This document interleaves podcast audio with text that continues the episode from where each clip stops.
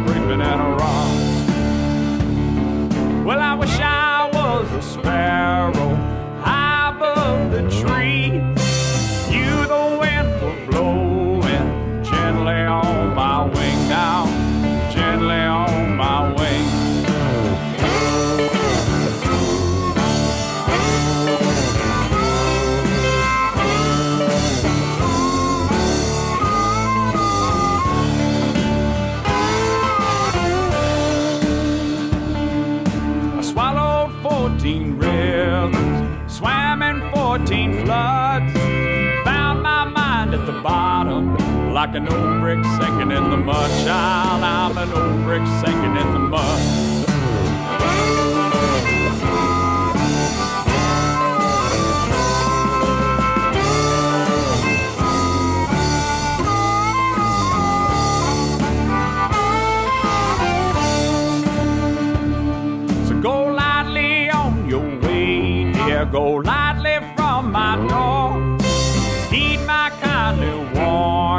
Cause I won't be back no more, child. I won't be back no more, no.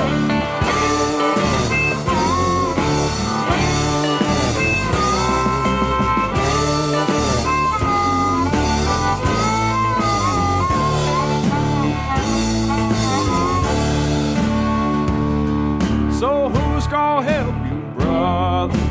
Who's gonna go your bar?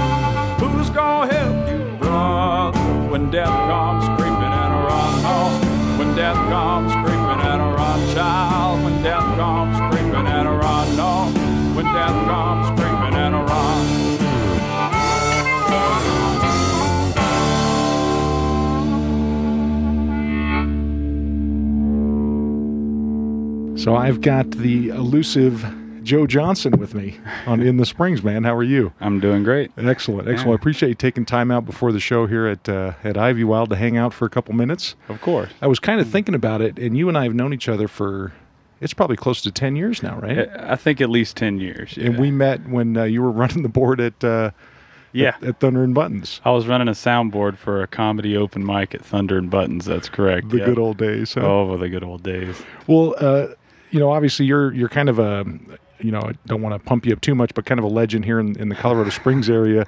Uh, you know, certainly in the music scene, and I think a lot of people know you. And you've gone from you know being in a very successful, well-known band here locally to now having a very successful solo career.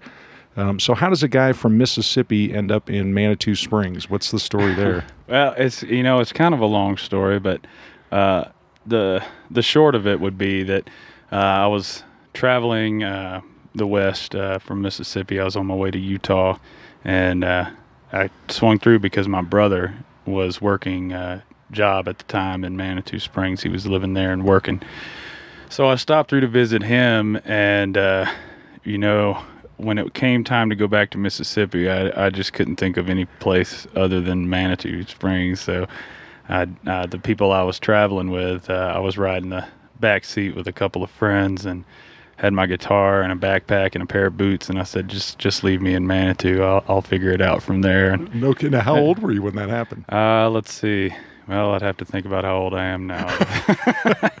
I think I was probably 23, maybe 22 or 3. And so, did you settle into the, the music scene pretty quickly once you got established in Manitou? You know, it took it kind of took a minute. It took a minute to feel it out. Um, you know, I came from coming from Mississippi is really uh, thick music scene, especially with what I do. Um, so um, I kind of noticed that there was, you know, a, a, at least a, a growing music scene here when I moved here, but not a lot of people doing what I did, you know, specifically as a solo artist. And this is before the creating a nuisance band happened, you know. So uh, I think uh, it really started out with open mics, uh, the Ancient Mariner open mic, um, and uh, just kind of grew from there. Uh, I just sort of took whatever anybody would throw at me. the The third show that I was offered uh, when living here was to play Carnival in Manitou at the Ancient Mariner, which you know Carnival. Oh, yeah, is yeah. just insane, and and I didn't know at the time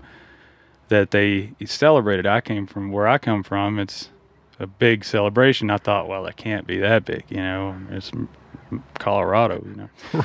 and uh, so they they booked me under the uh, understanding that I had a band, which I did not. Uh, and I lied and said I had a band, and so I took, so so I spent the next three weeks at open mics recruiting what uh, was essentially creating a nuisance. They were already playing shows as that band, um, as a three piece, and so I essentially recruited them to and another guitar player to to play my songs without knowing them. Yeah. And we did about a um, five sets of music that day. and uh, they, uh, I mean, 90% of the material those guys had never heard. Um, and in that kind of scenario, I think people were drunk enough that they didn't care whether, you know, we sounded like, but uh, for whatever reason, I think that sort of um, started people maybe taking note of, that, of who I was and that I was in town. You know, I'd been in town maybe three or four months at the time. Yeah. Um, so that that might be kind of where it started in earnest. But you know, I think I, I enjoyed be here, the scene here from the beginning. You know, when I was on doing open mics and the only gig I could get was playing on the street and sidewalk in Manitou. I mean, that's literally where I started out. Yeah. In this town was sitting on the sidewalk in front of the hemp store playing for change. So, what was it about the scene that that resonated with you? Was there anything in particular that you identified with? You know, one thing I dug about it that I feel like still exists, um, and you know, in, in a lot of ways, even to a greater degree, uh, there was a real camaraderie and working together in this music scene. Like the fact that creating nuisance was already a band and doing their shows, and I was able to tap them to just back me up. This, you know, before that they asked me to join the band after that, um, which I was glad to do. But uh, you know, being able to tap musicians that had their own thing going on, that were willing to just back you up for a, for the whole night was really something special. And that, there were there were people like that in, in Mississippi as well, but um, you know, I don't I don't know that I was as con- I guess uh, as connected um, with those musicians there. And here, it seemed like people were really way more receptive to it, not knowing me Yeah.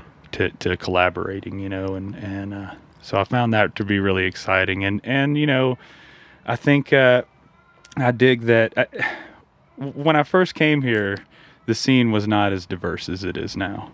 I really dig the diversity that In terms of the types of music that people were. types of music and the types of good music Yeah. you know because i'm a I'm a songwriter you know what i do is is a lot of country and bluegrass and and uh, americana but but i'm just a songwriter and at heart you know i, I write any kind of song that comes to mind and i like to digest a wide variety of music from the Stanley Brothers to to Yo La Tengo. I like you know, NWA and Right, right, know, yeah.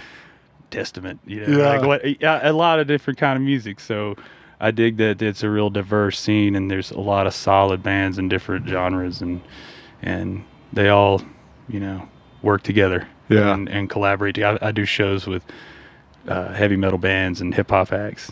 I've done one here Yeah. with, with metal bands and hip hop acts, and I was the only acoustic act on the whole bill. And you know that would that just doesn't happen in a lot of places. Right, right. well, now I know creating a nuisance that had you know a pretty significant run and, and a, a pretty high degree of success here here locally. What was that transition like for you, going from being part of a part of a unit to being Joe Johnson and kind of Yeah. hanging that shingle out? What was that transition like for you? Yeah, uh, uh, that's a great question. That was uh, actually a, uh, it was a tougher transition than I thought it would be. I think uh, because I had started out doing solo music, and before I even came to Colorado, I was doing solo music, um, and so I guess you know, the idea that when you're in a band with five or six other people, there's four to five other people booking shows, handling this, handling that, making sure posters get done and delivered to the venues. And Right. and uh, I barely did anything. I showed up, played guitar, you know, sang, and and was appreciative of all the work they did. But uh, so I found that you know. Uh, there's a lot, you know, a lot more falls on your own shoulders, you know, um, you know, but it, and in the same breath, you know, how the show goes falls on your shoulders, you know. Right, right. Whereas when you're in a band with five dudes, you know, you can, uh, you know, in a friendly way, point the fingers around at the end of the night. But at the, you know, when it's just you, there's nobody to blame but yourself. Right, right. So, uh, you know, So going back to the um, you know kind of the camaraderie of a band and guys sort of picking up the slack and helping out with different parts of it. Now that you're solo, do you enjoy that aspect of it as well in terms of kind of managing your career? And like you said, good, bad, or otherwise, it falls on on Joe Johnson's shoulders. Yeah, and, and Do you enjoy that that part of it? Yeah, I hate it. No, it- with it, I, I couldn't hate it more. Yeah. I, I, I, I'm, I'm one of the. I'm probably one of the least concerned about um, the financial situation or the scenario. I really, uh, you know, I accept it and uh, do it, and uh, you know, handle the business as best I can. But you know, I'm. I would much rather just be playing songs and singing them, Yeah. and, and and that's that's enough to keep up with. So how do you how do you get to that best case scenario where you do just show up and plug in and play, and then they say, hey, get in the car and drive here, show up, plug in and play. Yeah, I mean, is that something that's on your radar in terms of like goals you set for yourself, or is it just day by day and you as things? I think, yeah. I mean, it's tough to say. Like, it's tough to not say that that's a goal, but uh, I don't know that it's a major goal. You know, I kind of, I think over the last uh, several years, you know, I've either been approached by or approached people myself with the, uh, you know, uh, possibility of whatever business aspects. And uh, you know, for whatever reason, it usually doesn't work out. I work I work with a booking agent from Denver, Rocky Mountain Artists. We have working together for a couple of years, and and that goes well. And then I do a lot of booking myself. And um, what I found these days that's works really well is is that uh, you know I've just established a network by doing it myself in different regions and cities, and uh, also uh, I think a big thing that's helped me out in the last couple of years is that I took it upon myself to try to bring artists from out of state to Colorado Springs, Americana singers, people that I can get can you know help make connections in the Springs, and so that kind of comes full circle, you know, a lot of times. So, um, you know, I don't know. I mean, I guess if if uh, you know the right uh, uh, cat came along and said, "Hey, you know, I want to do," I, I don't know that I I don't know that at this point I could trust I I could uh, trust anyone's uh,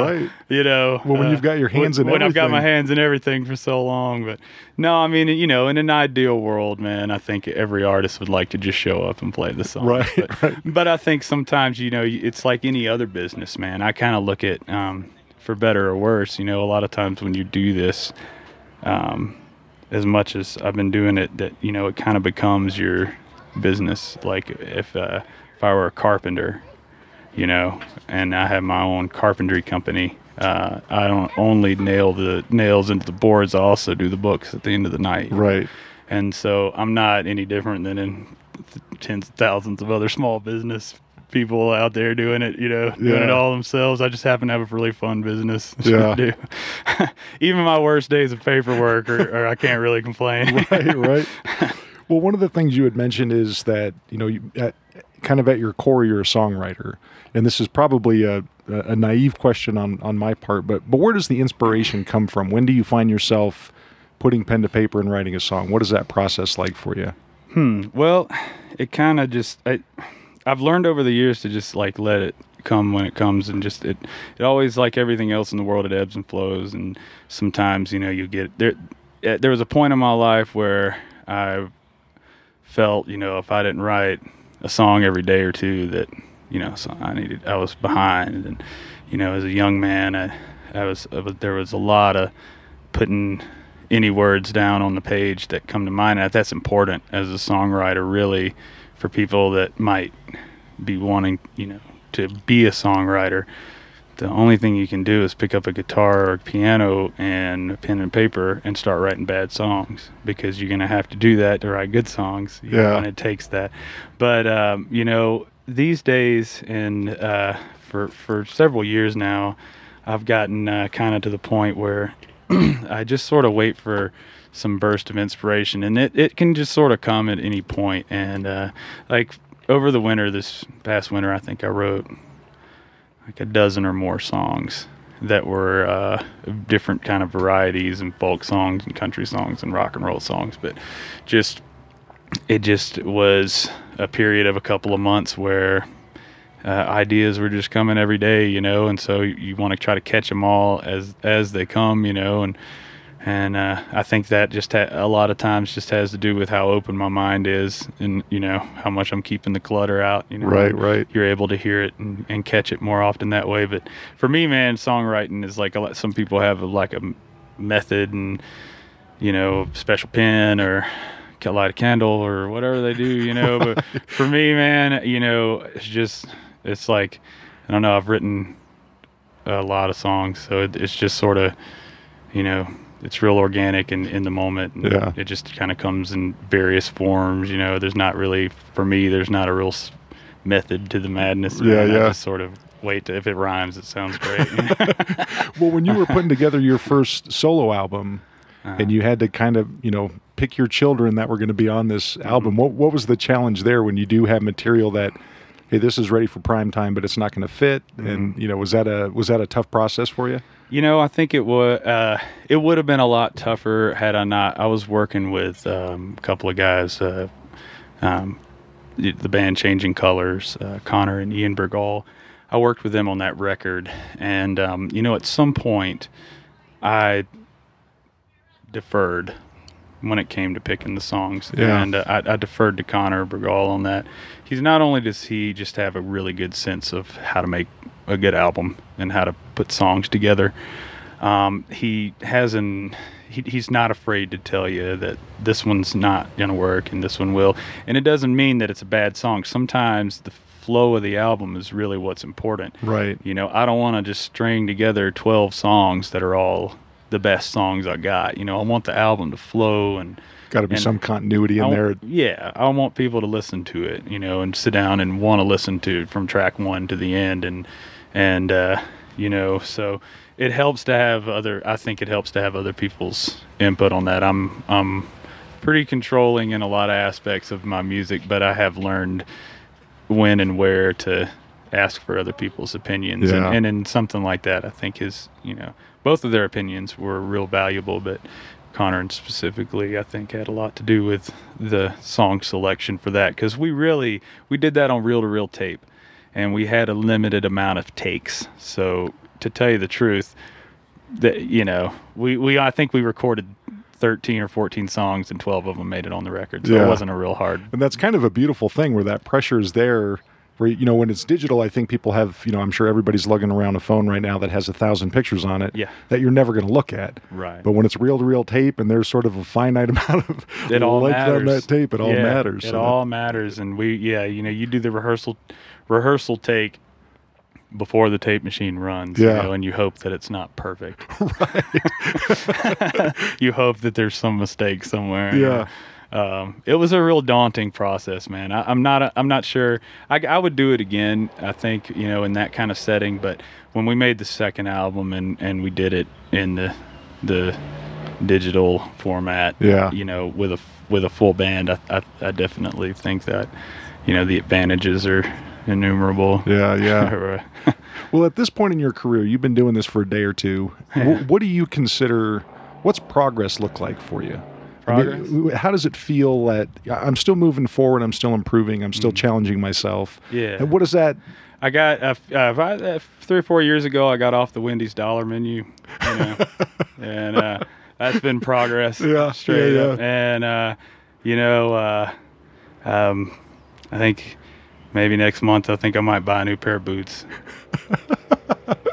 Just living These the are- dream, these are- man. these are good it's things, all man. coming together. You know, it's like you, you look around. You know, you look around our our our country, our world these days, and uh, you know, them that's got are them that gets. That's a Ray Charles line. Them that got are them that gets, and I ain't got nothing yet. And you you just kind of you just have to you have to be happy. You have to find out what makes you happy in life. And i think being a successful musician depends on what you need to be happy. I'm a very i don't need a lot.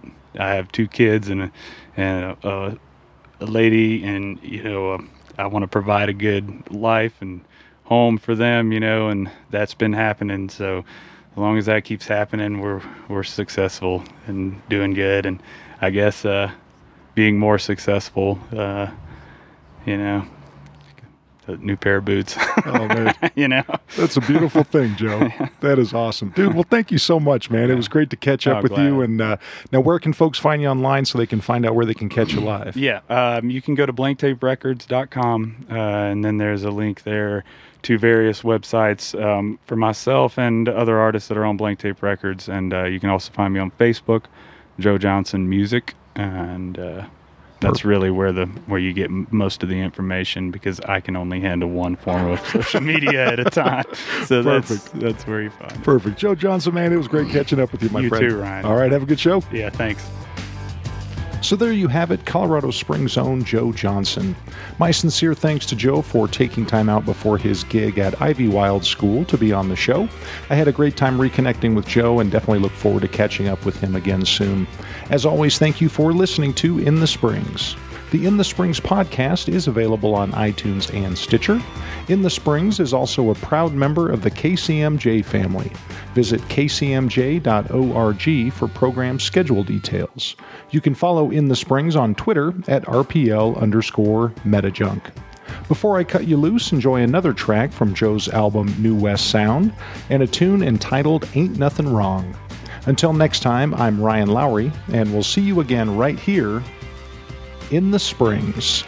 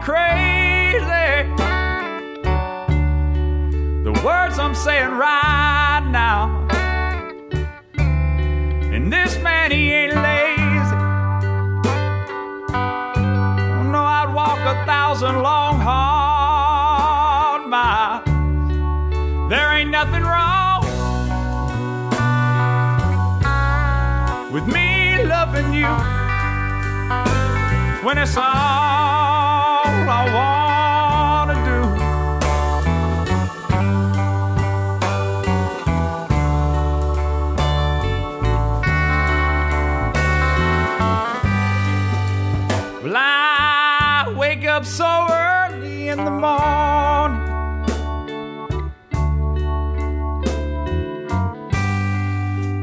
My feet don't know which way.